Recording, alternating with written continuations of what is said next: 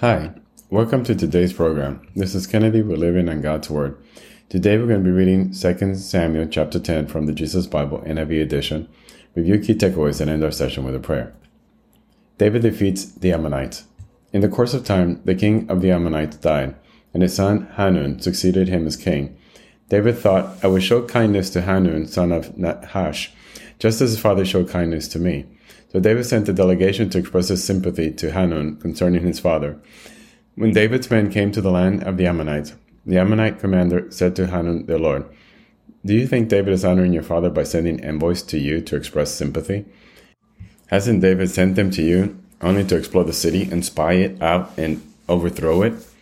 So Hanun seized David's envoys, shaved off half of each man's beard, cut off their garments at the buttocks, and sent them away.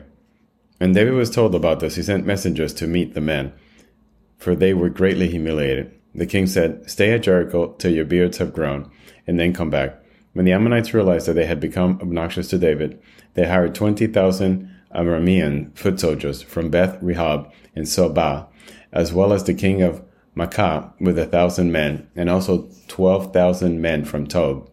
And hearing this, David sent Joab out with the entire army of fighting men the Ammonites came out and drew up in battle formation at the entrance of their city gate, while the Arameans of Zobah and Rehob and the men of Tob and Maacah were by themselves in the open country. Joab saw that there were battle lines in front of him and behind him. So he selected some of the best troops in Israel and deployed them against the Arameans. He put the rest of the men under the command of Abishai, his brother, and deployed them against the Ammonites. Joab said, If the Arameans are too strong for me, then you're to come to my rescue. But if the Ammonites are too strong for you, then I will come to your rescue. Be strong, and let us fight bravely for our people and the cities of our God. The Lord will do what is good in his sight. They Joab and the troops with him advanced to fight the Arameans, and they fled before him. When the Ammonites realized that the Arameans were fleeing, they fled before Abishai and went inside the city. So Joab returned from fighting the Ammonites and came to Jerusalem. After the Arameans saw that they had been routed by Israel, they regrouped. Hadadezer had Arameans brought from beyond the Euphrates River. They went to Helam with Shobach, the commander of Hadadezer, army leading man. When David was told of this, he gathered all Israel, crossed the Jordan, and went to Helam.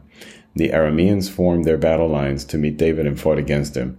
But they fled before Israel, and David killed 700 of their charioteers and 40,000 of their foot soldiers. He also struck down Shobach, the commander of their army, and he died there. When all the kings who were vassals of Hadadezer saw that they had been routed by Israel, they made peace with the Israelites and became subject to them.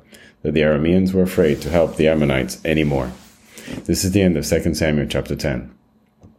So we see here how David defeats the Ammonites and the Ammonites are no longer able to get the Arameans to help them because they have been defeated so badly, and David has subjugated them and turned them into slaves.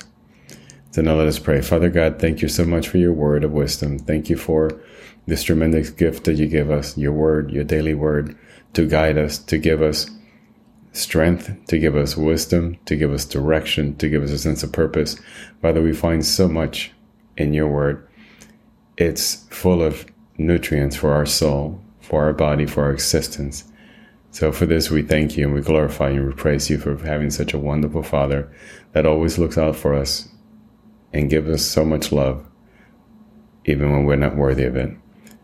We ask you for your blessings in the name of the Holy Spirit and Jesus. Amen. This concludes today's reading and interpretation of 2 Samuel chapter 10. We hope that you will join us again tomorrow. God bless you. This is Kennedy, your brother in Christ, always.